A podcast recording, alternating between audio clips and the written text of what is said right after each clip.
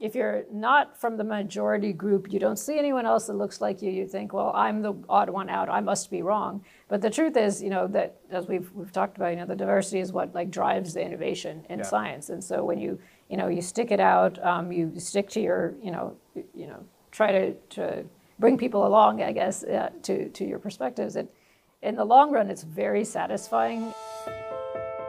The human brain is the most complex structure in the known universe, and we are in the middle of a scientific revolution to understand its inner workings. Join us for a conversation with world renowned neuroscientists as they visit Rochester. I am Dr. John Foxe, Director of the Del Monte Institute for Neuroscience at the University of Rochester, and you are listening to Neuroscience Perspectives. Hello, and welcome to Neuroscience Perspectives.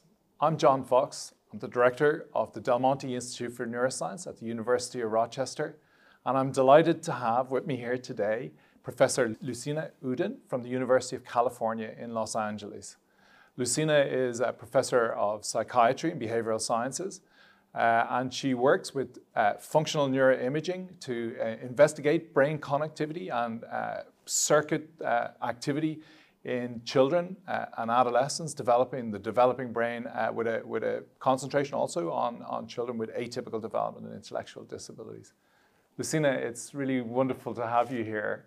And uh, you know, let's let's dive right in. Uh, before we really get stuck into the science, uh, I always like to begin by you know just finding out a little bit about you and your trajectory. I know you grew up in in California, uh, but you were born elsewhere. And do you want to tell us a little bit about your trajectory? Well, I guess how far back do you want to go?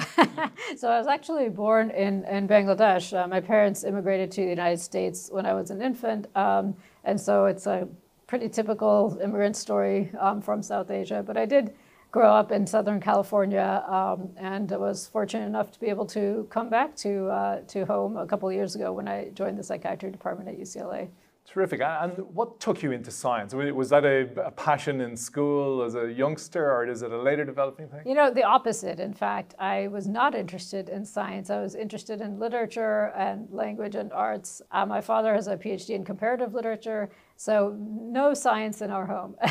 it was not something I thought I would be doing. I did, however, uh, become practically minded um, towards the college years and uh, sort of entered a pre med major, uh, studied neuroscience mainly because at that age you don't know what to do. You look at a list of 100 majors and you pick one um, and you know being a child of immigrants it seemed like yes i should be a doctor. It wasn't a whole lot of thought process that went into it but towards the end of my undergraduate years studying neuroscience i really began to just you know become fascinated with the brain. Of course you know it, what's not to like right? Yeah, it's yeah. one of the most interesting organs. But realized of course that i was not uh, well suited to go to medical school and actually had no interest in following that particular career path. Um, lucky for me, I came to learn that there's other ways you can uh, engage in science, and one of them is, is to become a neuroscientist. So that's uh, what I ended up doing.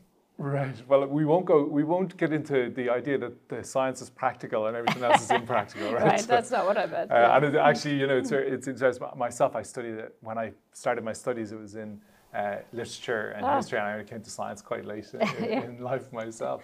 Yeah. Um, and I think it makes for an interesting trajectory. Mm-hmm. So, so, uh, so your parents, your dad was a was an academic, so that, that must have been an influence on sort of choosing the academic life. Yeah, I think so. I mean, just even realizing that one can get a PhD and specialize on a topic and study it for the, the rest of their lives, I think um, it's not always uh, uh, understood that that's a career path. Um, so I think, especially for people coming from other countries, it's it's uh, you know they kind of want stability, economic stability. Yeah, and of that's sort of yeah. one path to that is to go into a field like science, engineering, or or uh, medicine. Um, so I think it's it's uh, really I think I appreciate having that kind of background to sort of um, you know draw from in terms of thinking about when I mentor students from uh, all over the world, kind of having an understanding of where they might be coming from might be different than uh, growing up, um, you know, in a middle class American family, for example. Well, you know, like I, this, I hadn't intended to ask you this, but let, us stay with this this interface between you know coming from the humanities into science. sure. Is do you do you bring that into your science, or did you leave it behind you? Oh, I bring it. I mean, I'm a huge reader. Um, I love writing and literature. To this day, I read at least one novel a month. Um, really into fiction and sci-fi. But I, I think what people don't realize is that a career in science requires so much writing and communication, and that's something you you develop really very much so in the humanities. Um, you know, you, you learn to write, you learn to communicate, you learn to convey complex ideas um, to a wide audience and to really engage and bring people in. Why are we doing this? What, what makes it important? What's the significance? Uh, how does it help us understand the human condition? These are what the humanities train you for. So I think, uh, you know, I never meant to say, oh, that wasn't practical. I think, in fact, all of that training, you know, um, helped yeah. me become, uh, you know, the, the scientist. I, I completely agree. I mean, you could have the greatest finding idea in the world, but if you can't turn it into words that you can communicate to people with, yeah. it may as well not exist. Exactly. I, my PhD advisor actually said that if you, you know, did a study and didn't publish it, it's as if you didn't do it because exactly. no one knows what you did. Very good. Yeah. that's terrific. I really, that, mm-hmm. that, I think that's a, a great, great uh, advice actually to graduate students that don't neglect that side mm-hmm. of life. I actually have, live by a maxim myself, which is if I don't have place in my life for a book that's not related to the job, my, my life is out of balance. That's so, true. well, there's two things that we, I want to talk about. One, one, obviously, I want to get into the functional imaging sure. and how you approach your science. Um, and the other piece, uh, you know, that our audience should know about is, you know, you, you have a very specific devotion to diversity, equity, and inclusion in, in the sciences, and you've put a big chunk of your career into that and won awards for, for in that space. So we'll get to talk about that, I think, shortly. But let, us do the science piece first. Yeah. Um, you use big magnets. yes. Right? I, do you want to tell us a little bit about that and what yeah. it means and how you approach it? Those of us who want to study the human brain, unfortunately, we have few options because we, we can't do a lot of that uh, really nice invasive work that our colleagues do and who work on animal models. So we can't do quite as much manipulation. We can't do quite as much of uh, getting into um, you know cellular mechanisms because we're confined by what you can do to human subjects. So, uh, so we've, I've been working in uh, magnetic resonance imaging um, since I was a, a, PhD student, so I guess 20 years now. And we can, you know, of course, non-invasively look at the brain when people are doing certain things. We can uh, look at their brain when they're doing nothing at all, which is a, something that's become very interesting in the last few years. So yeah, I've been um, trying to sort of push the limits of what we can do with this um, uh, magnetic resonance imaging technology because we're learning more and more about uh, sort of, it's not just, you know, input comes into the brain and the brain does something and produces some output, but it turns out there's a lot of spontaneous activity in the brain, and we're only now just beginning to understand how that constrains function, constrains behavior, how it shapes kind of what we do. Uh, I think this is just a fascinating um, area that uh, my lab has been thinking a lot about this intrinsic activity, spontaneous activity. What does it mean? You know, what's it what's it there for, and how can we use it to better understand brain function? So this idea that there's there are brain states that the networks are active in a certain way when things are good, and that you can even just image the brain at rest and yeah. understand when things are awry or off kilter or That's the right. networks aren't working well. Yeah. And, and, and give us some like give us a a nugget of or an, in, an insight uh, that we've gained from this. That's it. Yeah, I mean, I think people were surprised to find how coherent this activity is and how um, you can find it in individuals over time. Like, for example, in your brain and my brain, we could find similar looking networks, even in this, what we call resting state. When we're not in, even if we're just lying there, not doing anything at all, we would still be showing spontaneous, coherent, low frequency activity in what you might call a motor network or a language network or a visual network. Those are regions of the brain that would be cooperating if we were doing a motor task or a visual task or a language task. But turns out they're just kind of spontaneously going, uh, they're just going in loops yeah. all the time. And you can find them in individuals. You can find that they change over the lifespan. You can find some um, kind of signature alterations in some developmental conditions. It's just uh, a whole new way of thinking about um, brain function that I think has really um, produced a lot of insights. And I suppose a, a, magic power of this particular technique then is that you don't have, you know, if you have children and, and you're very concentrated on development yeah. who can't answer a question or can't perform right. a complex task, mm-hmm. it, it doesn't put a huge demand on that. You can actually yeah. look at function without having people doing somersaults for us. Yeah. That's right. Yeah, you can just have someone say, lay still for five minutes. And if you can get them to do that, you can actually collect this data, which tells you so much information about brain organization. And gives it a clinical tractability mm-hmm. component too. That's, That's right. really, really That's interesting. Right. Yeah. yeah. I happen to know, of course, that you are very involved with uh, one of the big, I think maybe the biggest study that NIH has ever, the National Institute of yes. Health has ever really undertaken, the ABCD study, Adolescent Brain Cognitive Development Study, which That's is a right. mouthful. Yeah. Want to tell us a little bit about that and, and what your hopes and aspirations are for it? Yeah, and I, I assume you're also very involved. So, yes, uh, so but um, yeah, this study that NIH has been funding now um, for close to 10 years has started with nine and 10 year olds and a huge group of them, over 10,000 nine and 10 year olds, um, who came in uh, and the data were collected across 21 sites all over the United States. So the idea was to get people from all over the place and just follow them up yearly with uh, brain imaging measures and cognitive measures and behavioral measures uh, with the ultimate goal of trying to predict um, susceptibility, risk, and resilience to substance abuse and mental health uh, disorders across this adolescent um, period.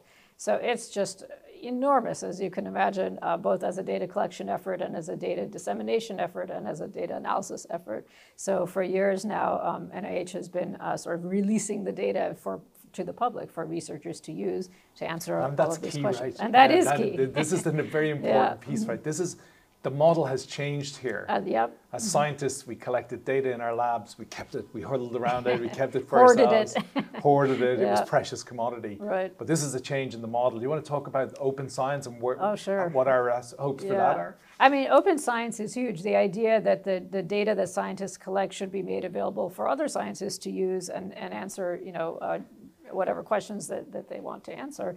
Um, this is huge. I actually started my lab about 10 years ago when this really took off. Um, it used to be sort of unheard of that people would say, hey, I spent the last five years and $5 million collecting this data. Here, you have it. Yeah. But now it's actually mandated by the National Institute of Health to yeah. say, okay, you've spent all this effort. Great. Now let's see what others can do with it as well. And, and it brings um, the kind of collaboration that, that um, you know, really benefits all of us because then you get computer scientists, electrical engineers, physicists, sometimes people coming with new approaches. You get uh, people in, in other fields, um, you know, uh, just being able to, to work collaboratively with the people who've collected the data. And it just uh, gets extra complicated and, and extra um, nuanced as a result. But I think this is the, this is the future of science. Yeah. And I, I, suppose there's two important distinctions. One, is you, you mentioned $5 million, which is not, not atypical. Yeah. That $5 million comes from the American taxpayer. That's right. and they want value for money, right? Mm-hmm. So this is, so having those, that, those data looked at by one mind uh-huh. is nothing like having it looked by looked at by all the brilliant minds that could potentially leverage it. That's right. But another piece, and this goes to, to what I want to talk to you about next, which is yeah. the diversity and inclusion. Is sure. there are many people uh, who don't live at a major academic center like yeah. the University of California in Los Angeles sure. or the University of Rochester, where we have phenomenal resources there, mm-hmm. but there are great scientists and great minds out there mm-hmm. at smaller places on, that don't have those resources that can't get data like these. Yeah. So this provides that opportunity that's for ex- them. Exactly right. Yeah. yeah. that's what it did for me because I started my lab at the University of Miami where they were just starting a neuroimaging center at the time. So while I was waiting for things to pick up, you know, getting our scanner uh, going, everybody's writing grants. During that time, I was able to analyze a lot of data sets that have been made available through these open science efforts. Uh, one of them was called the Autism Brain Imaging Data Exchange, ABIDE. and so that's another one where researchers uh, uh, across the world really were, were putting their data together in one place, and you could download it, you could use it to to look at uh, brain connectivity and its development in autism, which is what I did for many years in the beginning, while waiting for our own grants to start, while waiting and doing our own data collection. So it really has just changed, I think, the way people do science now. You just see more and more of these large data, and not to mention the statistical power, the increase you get with looking at hundreds of subjects instead of looking at tens of subjects. So it's just been a win-win. It has. Well, that, and it's a nice segue into this issue of diversity because another key component of the ABCD study, right? Mm-hmm. Uh, in the old days, an investigator would do a functional imaging study. At best, they'd have 20 or 30 people in there, and they probably all came from the local school, right? right. Or, the, or, or, the, you know, some organization, somebody's book club. but, but, today, but ABCD mm-hmm changes that, right? Do you want to speak to that? Well, it tries very hard to match the, um, the racial and ethnic um, diversity that we have in the United States. So it tries very hard to sort of get the percentages right. And that brings with it extra challenges because, you know, trying to get into, uh, you know, get participants who maybe don't have as many resources to say, hey, I'm going to give you five hours out of my day to do a study. It's a different set of challenges than saying getting a college student to, to, to come in to do a study. So um, what, uh, so this project is funny because I, I'm a newcomer to ABCD myself. So I, I joined UCLA two years ago and um, sort of was immediately sucked into this world of, of, uh, of this big grant. And then just a year ago, I was appointed as the Associate Director for Justice, Equity, Diversity, and Inclusivity for all of ABCD, which means now I'm talking with everybody, all the 21 sites, looking at what their local recruitment efforts are, what are the difficulties they're having with retention, especially from participants in minoritized populations, uh, all of, uh, lots of issues um, related to justice, equity, diversity, and inclusivity in all of the study have now um, sort of fallen under uh, my umbrella. And um, now I have a team of individuals who I work with, um, you know, to sort of spread the JEDI efforts all throughout uh, the consortium. So that has been quite an interesting challenge. It's a tour, a tour de force and a, and a real challenge because, yeah. and I suppose, mm-hmm. you know, in, having been early enough into in the ABCD, mm-hmm. uh, you know, people started out with the best intentions. Of course. but of course, I don't think we had a real appreciation for the true barriers that oh, are yeah. out there mm-hmm. for people who come from hard scrabbled backgrounds right. who have don't have the economic means for them to stay involved in the right. in the study, the mobility in those communities, mm-hmm.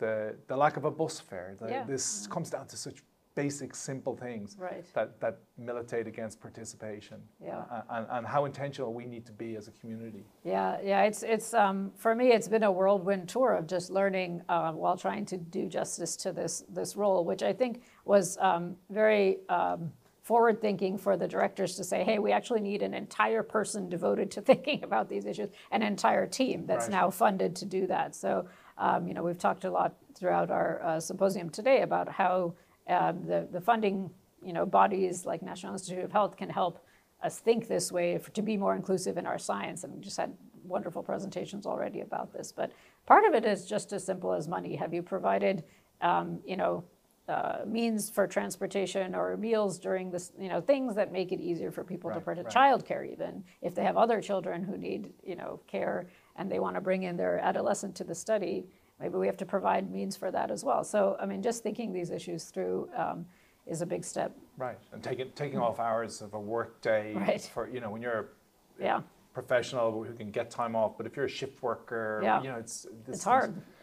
you know, it's uh, we were talking about best intentions, but right. at the end of the day, you have to actually deploy yeah. resources right. and human power and yes. knowledge. And I think you know you're at the pointy end of the stick on this. and I think uh, as an ABCD investigator, we, we, we really appreciate what you oh, and the team are doing. It's, no, it's a, it's a tall order, and that's why we really need buy-in from everybody. And that's part of what it is: is that everyone at ABCD and studies like like this, we've all realized uh, we don't live in a uh, academic ivory tower bubble, or maybe we do, but we, if we want to really make uh, the kind of impact that we are hoping to make, we just have to take all of these factors into consideration.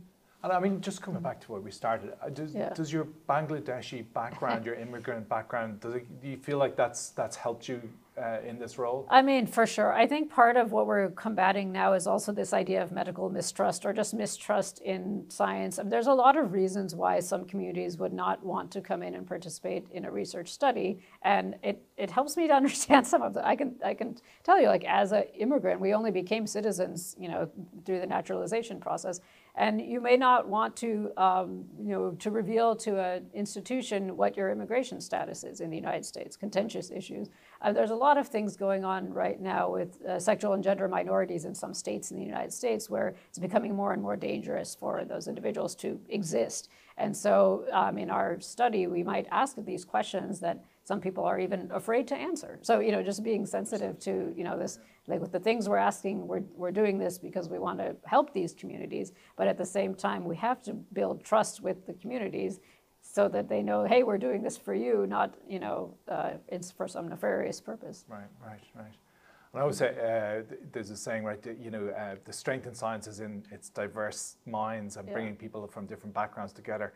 And I, I personally believe that's one of the great achievements of the American science engine is that Yeah. it took minds and, and, and brilliance from wherever it could get Right. it. And I, and I rue the day that, that they would decide not to do that because Yeah. that is what's driven Right. innovation in this country. Right. Now, you know, I, I really appreciate that. I was, and I, I, I, I appreciate you wading into what is difficult political territory. Sure I mean, is. it's not easy to talk about. I always like to close with this question. Yeah. Uh, you know, uh, for youngsters up and coming, you know, you've, you've traveled a certain path, you know, from an immigrant family and the humanities and so on. When you turn around and you talk to your graduate students, Yeah. or, or, or even if you're out in the, in the school system, what, what do you say to youngsters? What do you say about, you know, do you have some nuggets, tips for life? For life. Oh, wow. or, or, or, or the academy. It's interesting because um, I was not by any means a traditional success story. I think it took a long time for me to get off the ground. I mean, in terms of, you know, I was a postdoc for something like seven years, which may be more typical nowadays, uh, just a larger commentary on ac- ac- academia in general. But, you know, I didn't think that I would succeed in this career path. There was no indication I would for many, many years. I struggled. Um, I didn't get my first faculty position until, you know, about 10 years ago. Uh, it's a lot of investment that you put in, not sort of knowing what will come out the other end. But, um, you know, and, and people will give you all kinds of advice, but it's kind of the survivorship bias. Like, this worked for me. That doesn't necessarily mean it'll work for anybody else. But what, one thing that I found that I, I couldn't uh, move away from was this kind of like I have I have a unique perspective, and I'm just going to keep doing the thing that I think needs to be done, whether it's looking at spontaneous brain activity when nobody else cared about that, or you know whether it's you know looking at certain populations using you know certain approaches. I have a unique perspective, and I'm going to be here, and I'm going to bring that perspective to academia, whether they want it or not. Yeah. And it turns out eventually they do want it because um, you know uh, sometimes if you're not from the majority group, you don't see anyone else that looks like you, you think, well, I'm the odd one out, I must be wrong. But the truth is, you know, that as we've, we've talked about, you know, the diversity is what like drives the innovation in Yeah. science. And so when you, you know, you stick it out, um, you stick to your, you know,